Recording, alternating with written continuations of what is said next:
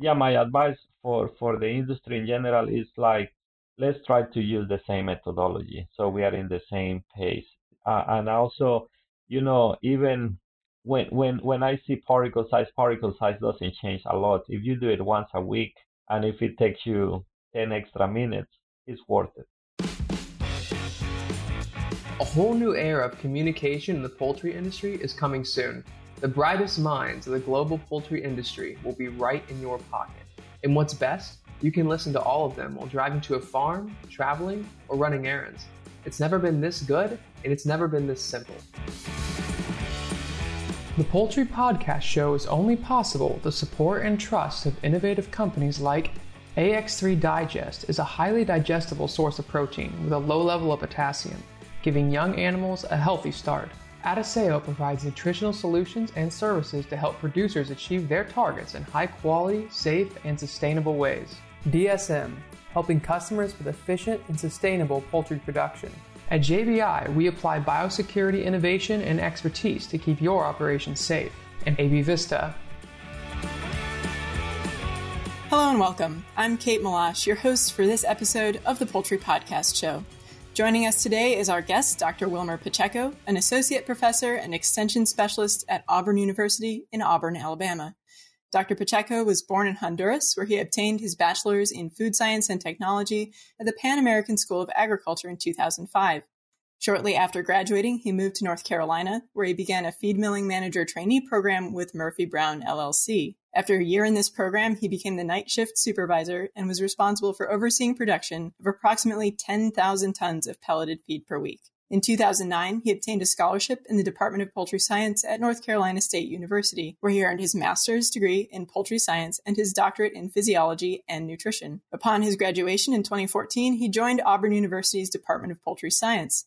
His research now centers on the interrelationships between feed milling, nutrition, physiology, and the effects of these relationships on poultry performance. He has authored more than 100 popular press and research articles and has been invited to present lectures in more than 12 countries. Welcome, Dr. Pacheco. How are you doing today? Thank you, Kate. It's good uh, being with you today. Yes, we're very excited to have you on the show. Before we jump into our topics for today, can you tell us a little bit more about uh, your background and what led you to be interested in feed manufacturing, feed milling, and its interactions with physiology? Well, you know, like I feel like my uh, professional uh, career has been by by accident. I will call it that way. Um, like it's like funny how that say, happens. Yeah, like you said uh, during the introduction, I'm from a really really rural area in Honduras, and the only opportunity or the first opportunity that I obtained uh, to move to the city to San Pedro Sula was um, moving to a technical college. is the um, is a college that was created by uh, the German government in Honduras, and then there you learn about like how to do preventive and corrective maintenance. So that's when I left, you know, my my, my city, Las Vegas, and then when I was finishing um, the high school, I obtained a scholarship to study agriculture in in um, in in Zamorano in Honduras. And I remember that one of my brother was like really mad with me because he said, "Well, why do you want to go to agriculture after you you are in a technical college?" So um, I just told him that I was, you know, ready to take that challenge. Zamorano is the best agricultural university in Latin America, and uh, so I, I moved to Zamorano, and then um, in Zamorano, uh, my specialization was uh, food science and milk processing. And then uh, at the end of uh, the four year in Zamorano, uh, Smithfield Foods offered me the opportunity to to come to the U.S. and work in a feed mill. And this is the nice thing about life, you know, like the all the knowledge that I got during the high school uh, served me really well uh, in my career in Murphy Brown. So for me, it was really easy to understand the process, but also connect, you know, like the the nutritional aspects of you know feed milling. So uh, basically, it was by, by accident, and after uh, three and a half uh, years in uh, in Smithfield, uh, I I obtained a scholarship for to go to to NC State and do my you know my master and my PhD in in uh, nutrition and physiology in the Department of Poultry Science. Wow, it's so funny how so many of us get into this field by accident, but I mean, we have the best people, so it works out great. I think once you start working in the poultry industry, you never want to leave. That is true. Yeah. For sure. For sure. Well, can you tell us some recent highlights from your current research? What are some hot topics in feed manufacturing, feed milling right now? Well, you know, I feel like the hottest topic that uh, we have right now in my program is that uh, we are creating a, a, methodology that we are expecting to publish pretty soon. And the goal of the methodology was to evaluate the particles in the microstructure of the pellets because, you know, the industry, we have been focusing on what is the particle size of corn, for example. And then we know that uh, when we mix that corn with other ingredients, then the particle size after the mixer changes. And then once that uh, we send all that mixed feed to the pellet mill, uh, the particle size inside the pellet also changes. And uh, the industry has been using wet sieving for years, um, but wet sieving takes a lot of time. So basically, one of my students, um, Susan Bonilla, she has been working in the in the methodology for more than two years, and what what we have been able to observe is like if you start, you know, like with a particle size of the of the meal at let's say a thousand microns as an average particle size, the pellets are gonna be like around 700 microns. So we can observe like around 300 microns um, decrease in or, or uh, 300 microns grinding that occurs in the pellet mill. And I think this is going to be very important because hopefully it can allow the poultry industry to predict better what are the particle size requirements of the birds because uh, sometimes uh, as an industry we only focus on the macrostructure of the pellet how hard is the pellet and microstructure is important for feed intake to decrease uh, feed segregation. But we need to remember that once that once that feed gets into the crop, the pellets get dissolved, and then the microstructure of the pellet get exposed, and that's what is more important. You know, from the crop on, uh, that's what affects you know gizzard development. That's what affects reverse peristalsis and uh, and uh, nutrient digestibility in general. Mm-hmm. That is fascinating and obviously very relevant. I hadn't really thought about it that way, but perhaps this explains why taking particle size measurements on MASH never really seemed to correlate in the field to me with what we ended up seeing, you know, coming out of the pellet mill or ending up in the feed pans. It was always so incredibly complex to define uh, all of those interactions. I love that you guys are going to a deeper level with this. Yes, yes. Very cool. So, do you think that will have ramifications on the recommendations for broilers for particle size um, at different stages of life? Or have you looked at the physiological and performance impacts of these different microstructures yet, or is that kind of upcoming?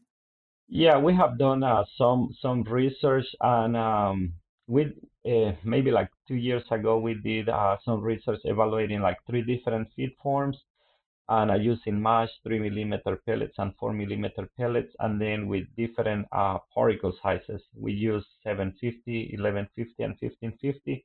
And, you know, uh, Dr. Uh, Jessica Starkey was helping us, you know, with the necropsy, and she was uh, really impressed to see that when uh, we were feeding birds with a 3 millimeter die and then 750 microns, we had proventriculitis in all the birds that we were. Um, so yeah, you can already see that if you start like with a, a small a particle size and then you use a smaller uh, pellet die, then you're gonna have finer particles in the that microstructure of the pellet, and then you won't see.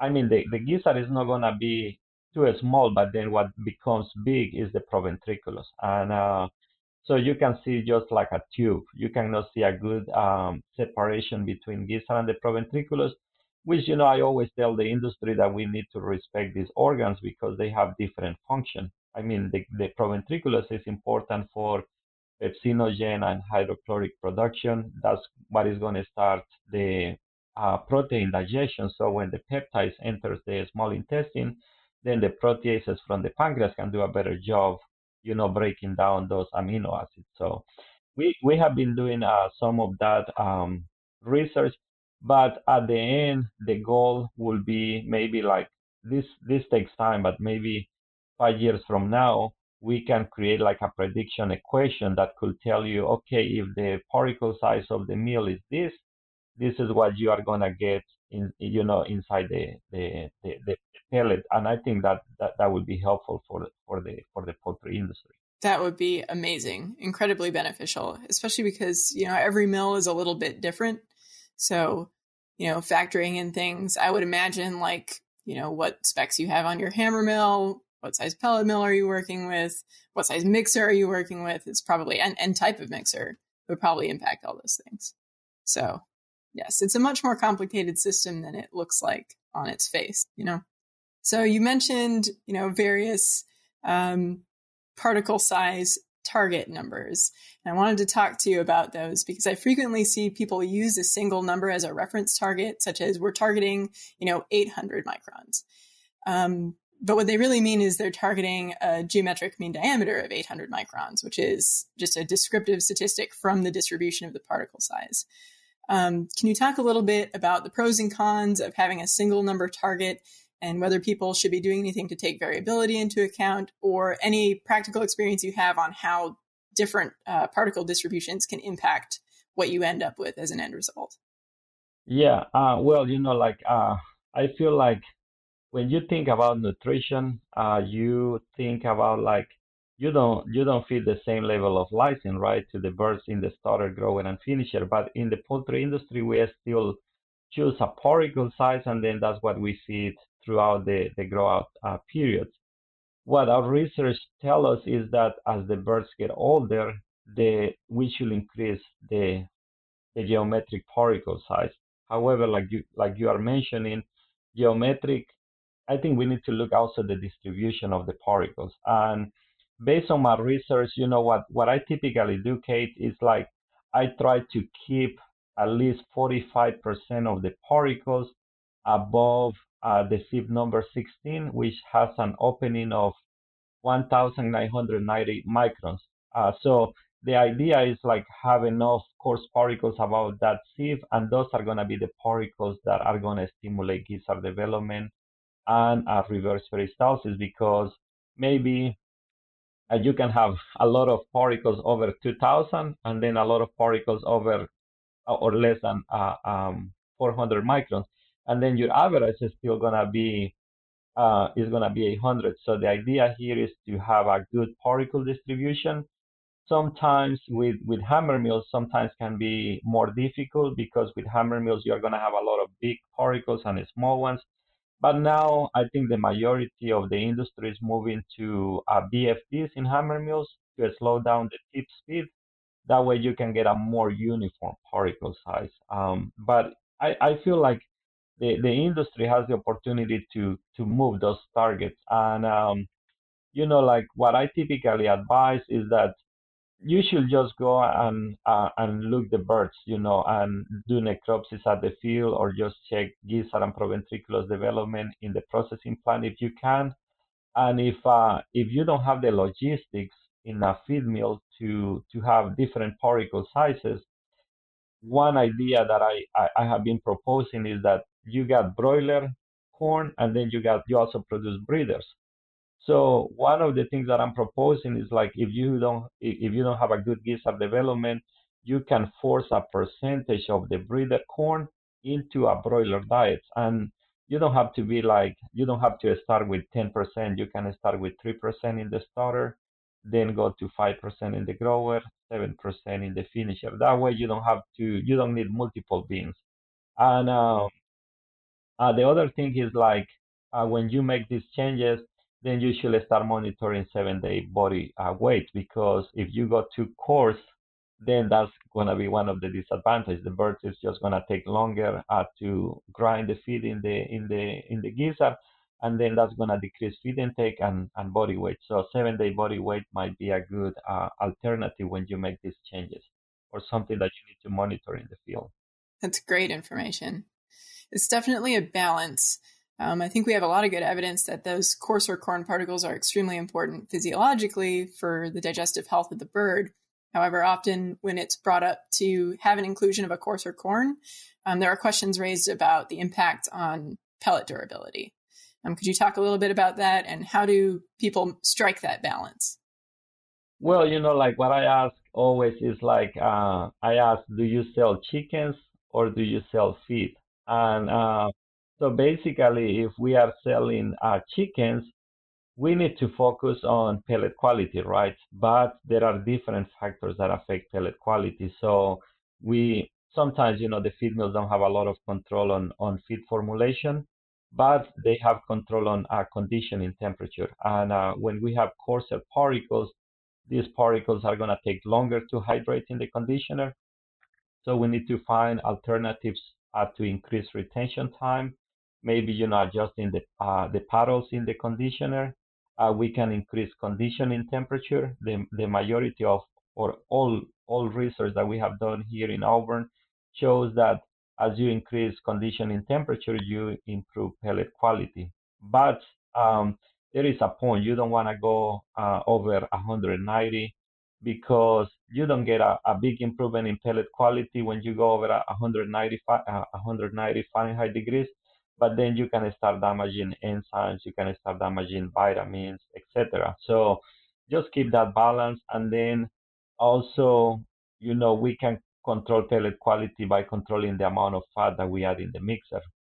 And the other part that we always forget, and uh, I laugh, you know, when I think about this, but when we think on coolers, we always think on cooling, but they are also dryers. So it's, it's good to take samples after the cooler and also analyze the moisture level of the pellets because that can tell you if you can uh, make changes on the depth of the pellets in the cooler or you can make uh, changes in airflow. Sometimes these are changes that are easy to make in the computer but you need to know that information. How are your are your pellets uh, dry enough?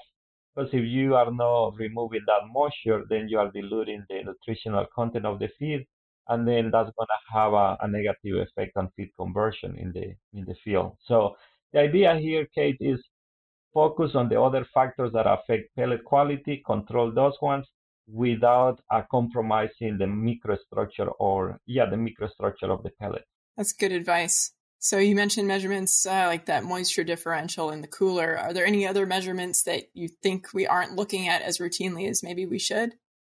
Well, you know, like uh, the moisture, we should check. Uh, the other thing is, um, you know, like the coolers always have like uh, um, temperature sensors at the exit.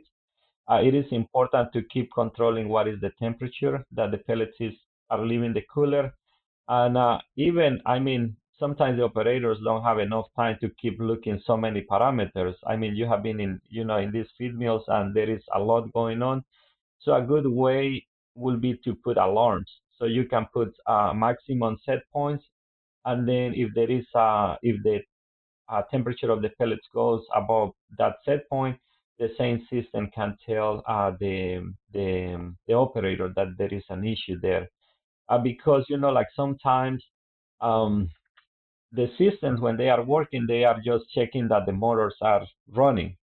And let's say if the motor in the in the in the cooler is running but the fan is not running then you are going to get pellets that are hot and moist and if the operator doesn't pay attention to that temperature then that can create an issue. The the other part that is important um, from the cooling perspective particularly during the winter time is to have a good uh, isolation of the duct system and also to make sure that you got enough uh, or good air speed through the duct because that uh, air that is leaving, you know, the cooler has a lot of moisture and has a lot of micro particles in it.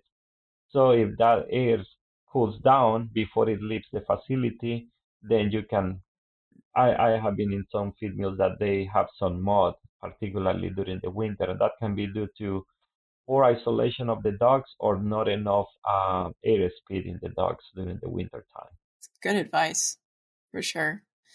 Um, so we've seen in the industry a lot of uh, consolidation and movement towards these mega mill uh, type new feed mills, where it's extremely high volume out of one feed mill. I was wondering because you're running research out of a pilot mill, an exceptionally nice pilot mill at Auburn University there. Um, how do you make your research applicable to, um, you know, these gigantic feed mills? Do you work in partnership with the industry to try and replicate what you're looking at in research outside of the university? Could you just talk a little bit about uh, how your program achieves this balance between um, doing things on a, on a micro scale versus doing things on a mega scale? Yeah, so you know what what I you know what I have done is like uh, when we think about our feed mill in Auburn, uh, we have eh, very similar equipment that the industry uses. So a good way to to replicate, uh, you know, the research that we do here is having a feed mill that is representative of what the industry has. Um, the other thing is that um, sometimes I have the opportunities to go to feed mills and do like, you know, a, a small research. So like, um, I can go to a feed mill and then start changing condition conditioning temperature or trying to change retention time in the in the conditioner, and then we obtain very similar uh, results to to what we obtain here in um, in uh, in Auburn University. Is you know like I think the industry has done a really good job with these research feed mills like the one that we have in Auburn, Kansas State, or NC State that we can pretty much replicate. The main differences that we see is that in a research feed mill, uh, the compression ratio in the pellet die is smaller than what the big feed mills do. Like, you know, for example, uh, our LD ratio in, in our feed mill, uh, in the pellet die in our feed mill is nine, but when you go to the industry, you're gonna see like thicker dies, uh, maybe like with a compression ratio of 11 to 12.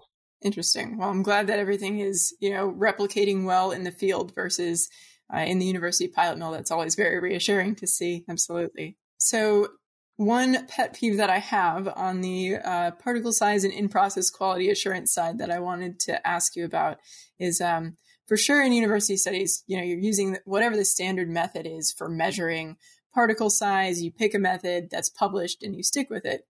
What I've noticed is that in the field, like you mentioned, everyone in the mill is incredibly busy. Um, the feed mill quality assurance folks are trying to keep a lot of plates spinning in the air. Occasionally, shortcuts are taken with methodology.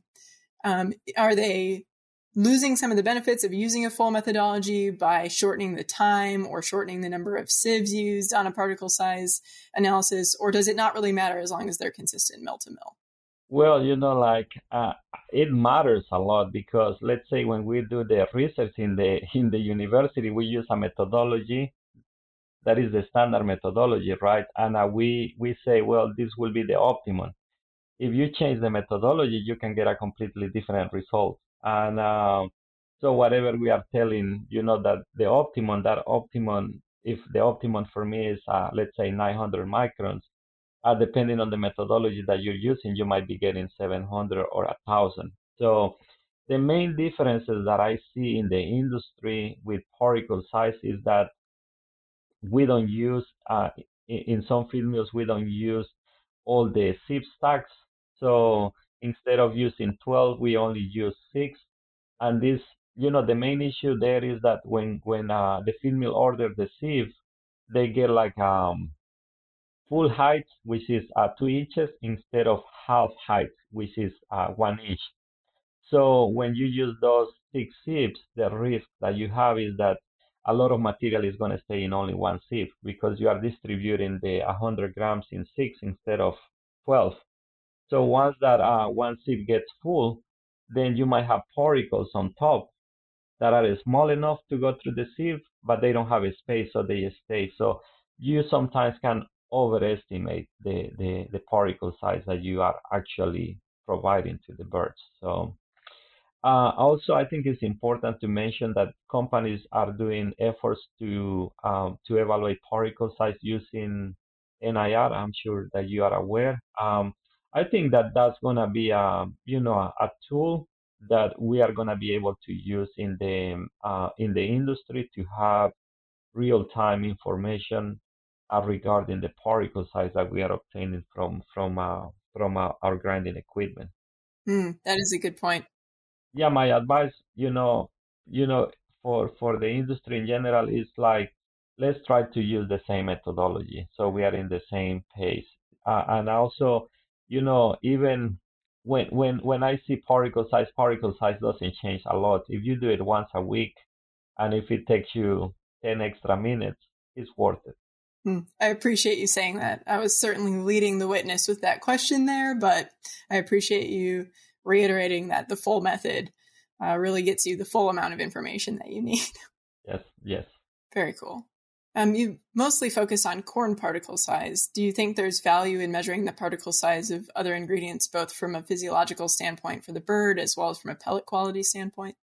Yeah, you know, like um, we we we typically focus on corn, soybean meal. There is some uh, interest on the particle size of soybean meal. What what um, I have observed is that if you grind soybean meal, you can improve pellet quality by 10 to 15 percent, but then you lose a few points in feed conversion in the field. So um, I think it's worth it also to focus on the particle size of a limestone because you know the particle size is going to change if you are feeding broilers versus if you are feeding breeders or layers. So that's another one uh, that, that we need to pay attention to.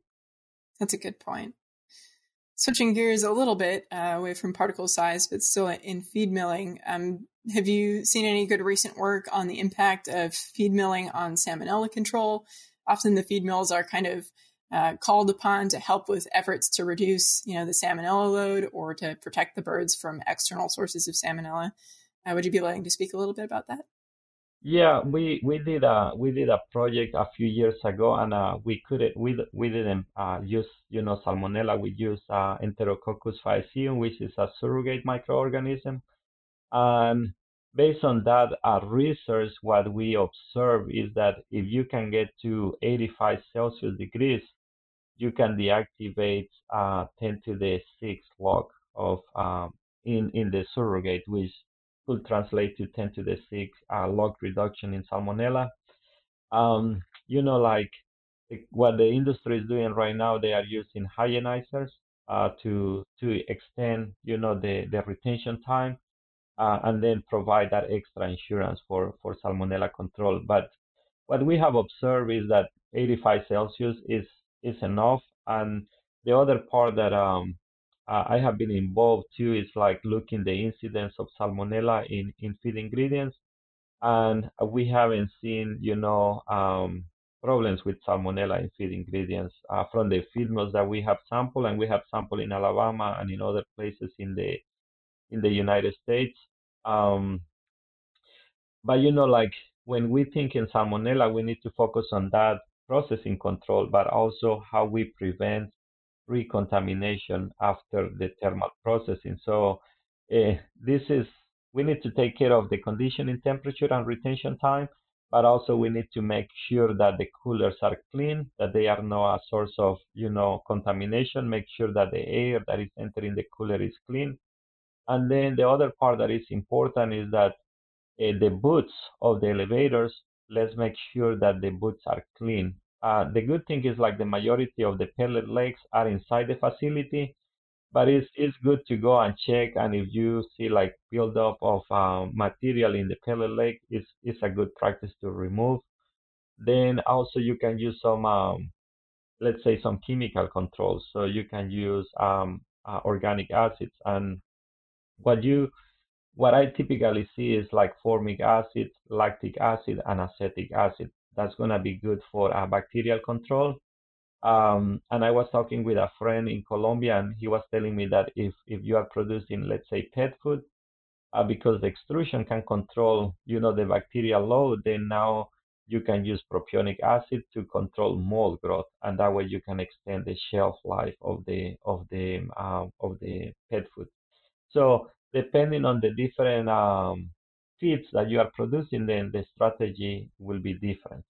Um, one one thing that is important here to mention, Kate, is that you know, like the the the thermal processing can control very well Salmonella, E. coli. Uh, however, if we have Clostridia in the feed ingredients, then we are going to have it in the mixed feed and we are going to have it in the pelleted feed just because they form spores and then they can survive the, the thermal processing.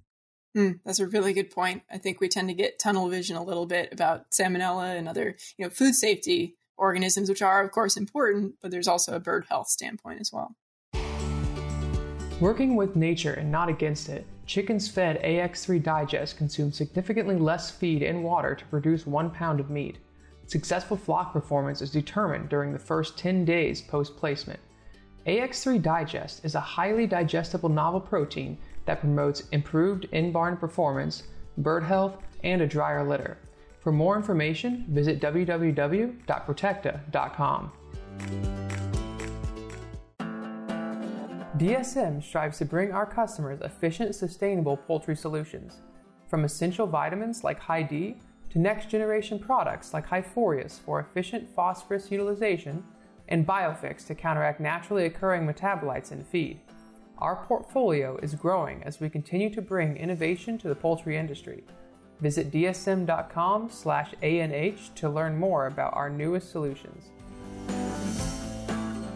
It's time for our famous 3.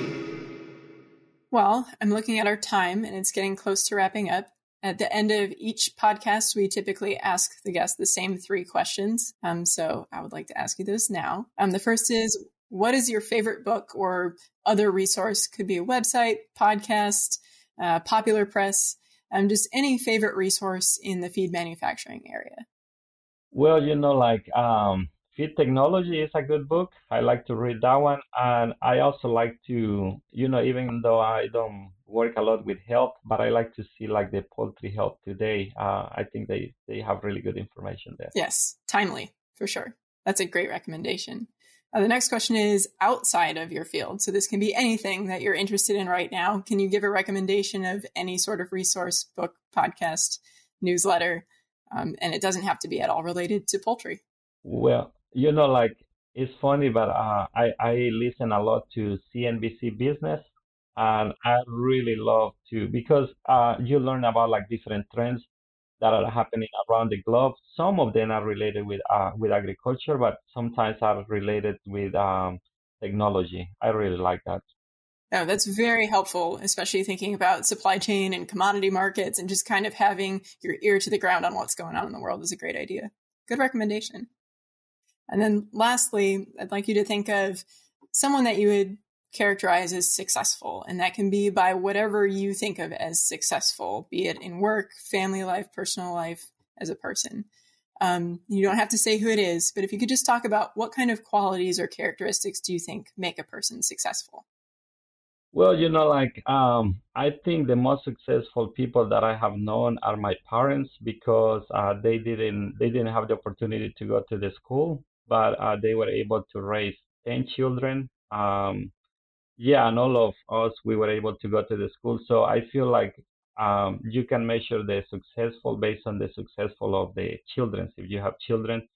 But um, for me, like you know the successful people is like the people that is happy with what they do um so i really like for me i feel like i'm successful because i love what i do um and also uh, because you can um, influence the life of others in a positive way. Uh, that, that's what I think success means. I absolutely agree. That's a great definition of success. And truly, I mean, if you enjoy what you do, it makes it so much easier and so much more fun. So thank you for sharing that. Yeah, I always think that I could only have a better job and uh, it would be a soccer player, but I'm too old for that. yes, we all have that dream job out there. well, thank you so much for coming on the Poultry Podcast show today, Dr. Pacheco. We really appreciate it, and we hope to speak with you again sometime soon. Thank you, Kate. Hope you have a great rest of the day.